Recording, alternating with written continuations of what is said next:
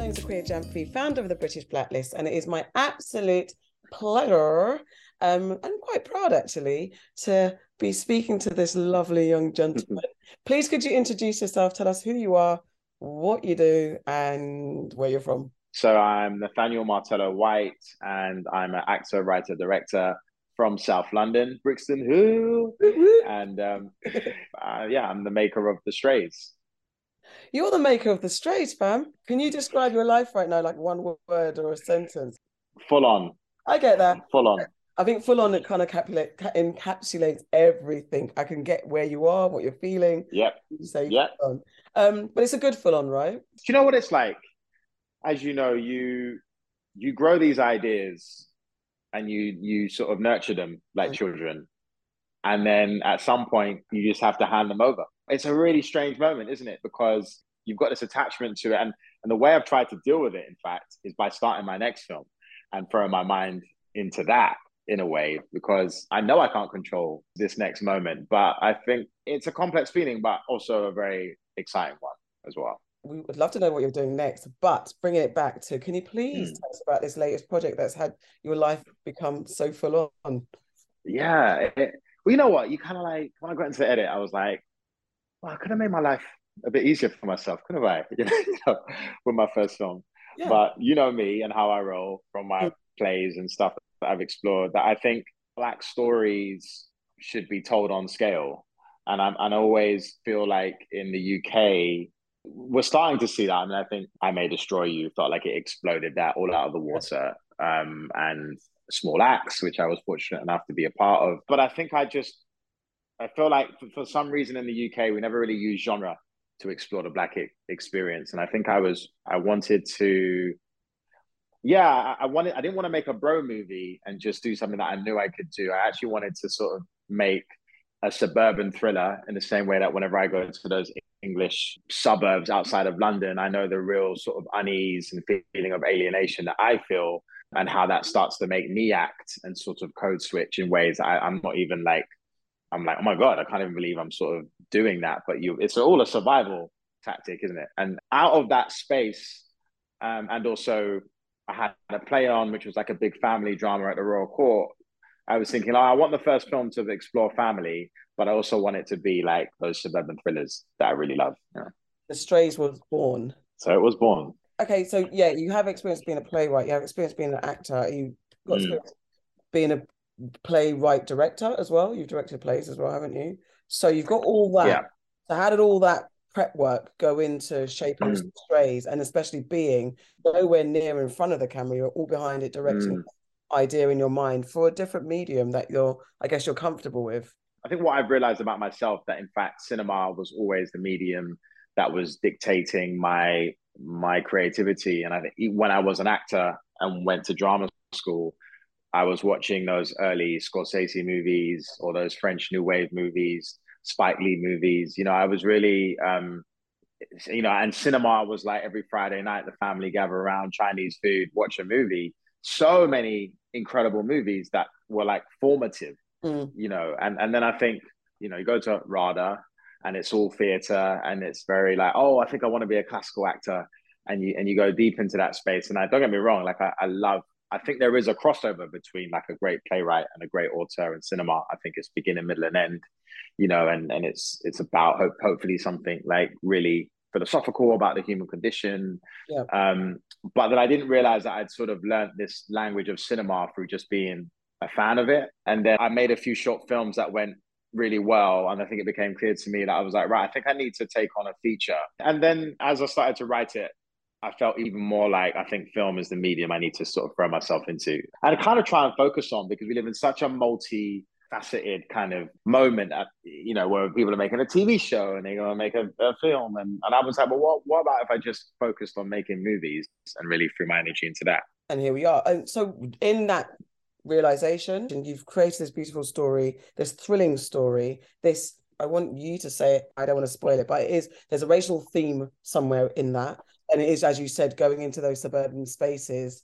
and like you know you mm. walk into a pub and then you're the only one and everyone goes yeah and it's how you deal with that as a director and as the writer mm. how were you able to convey the messages and the feelings that you were feeling that for the story to your hmm. cast? First things first, it's like you and that script and making yeah. sure you're doing your diligence because I don't think you can step into this space and not. You got to look at everything because mm. everything you say in this movie is going to be interpreted through a racial lens, and, and we know how that is, you know, and and and how that can sort of if if all those things aren't considered deeply, you might miss something and yeah. that might be the thing and you're like oh damn we didn't even really think about that but I, I, think it was more people really connected to the script. Like when the script went out and people were auditioning for it i think british like especially for like say the marvin and abigail roles yes. they liked the idea that it was a thriller. Like they, like they like the idea that they could be naturalistic and be sort of like play a role like like you would play in a sort of social realist movie but that it had this kind of western sort of genre like we're, we're arriving in the town. And I think I found all the all the actors that read for those roles really enjoyed that and and really enjoyed the fact that like okay, so we are the anti-heroes potentially of the piece, even though I think Neve is the, is an anti-hero slash villain as well. And then, funnily enough, all of the biracial actresses who auditioned for Neve were all like, "Thank you for writing this role." I, I think you kind of go out. I've done my job well if the actors who want to read this are really excited about going in. And then once I cast those actors, I think it was then about just making sure that the set was a really safe place in which they could really go to those quite extreme places because they got to go to quite a few extreme places. So. They sure do. They sure do. Okay, give, oh, yeah. give me um, like a moment on set that was like, oh my god, why did I do this? And then yeah, kind of bring it back. Mm, yeah, that's a good question. Yeah. Um. Oh, and I asked that with the, gala, the gala. Oh, so no, you go, you go. No, no, that was it. You, you got it. You got it. The, no, the gala was like, okay, Nat, you've got one and a half days to pull this off, and just so you know, we've looked we've looked at the weather forecast, and it might rain halfway through the scene, and we might have to stop. okay. And and that scene was like, you know, sixty essays, it, it was a second week of filming. I've got to get Ashley to a point where she's ready to do that whole the end of the first act scene where she completely implodes and unravels. We're, we're, we're taking big, uh, what's the word, um, stylistic swings mm-hmm. that we're, you know, we're still understanding all those choices we made, but we're, you know, however we commit to the scene, we got to commit to it. And then, you know, everything after that is then going to sort of be influenced by that gala scene. And I have to say, when it came together, I sort of had the confidence to be like, I, I can make the rest of this film. And I'm glad we did it early because it felt like we just sort of blooded ourselves in. Do you know what I mean? So like like a kind of like you know when you cut cut your hand and do the blood oath, like we've done it now. We're now blood brothers and blood sisters. totally. Baptism of fire. Totally. Okay, I hear that. Yeah. Who did you, who did you yeah. lean on the most during making this? Who was your like your your rock, your support, and who got you through the process? Well, there are more than one person. I think me and a cinematographer went deep yeah. When me and adam scarth went deep into just the sort of the the symbolism the imagery um, we just went deep into so many things that and, and I'm, I'm really glad i learned so much working with him you know just about lenses and about the camera. You know because i didn't go to film school. I'm sort of learning about cinema for a different kind of experience. Uh, but then didn't want to try and turn myself into something that i wasn't. I'm not one of those nfts directors. You know i, I was an actor and i've come to it through acting and writing and through loving cinema. And and then I have to say, Ashley, as my commander in chief, you know, me and her just supporting each other and kind of, you know, that kind of eye contact. Yep. Where it's like, uh huh, okay, we know what this is. Like, we know what this moment is. And Fiona Lamptey and my producers, they were like, uh, without them, who knows, you know? But they were they were so incredible. So, them, big yeah. up to them. Um, what's your current plan B? Do you have a plan B? Plan B in terms of anything, life, work. I tell you what. I tell you what. I've realized. I think the, the hard thing about being a oh god, what do they call it again? A polymath or a multi hyphenate.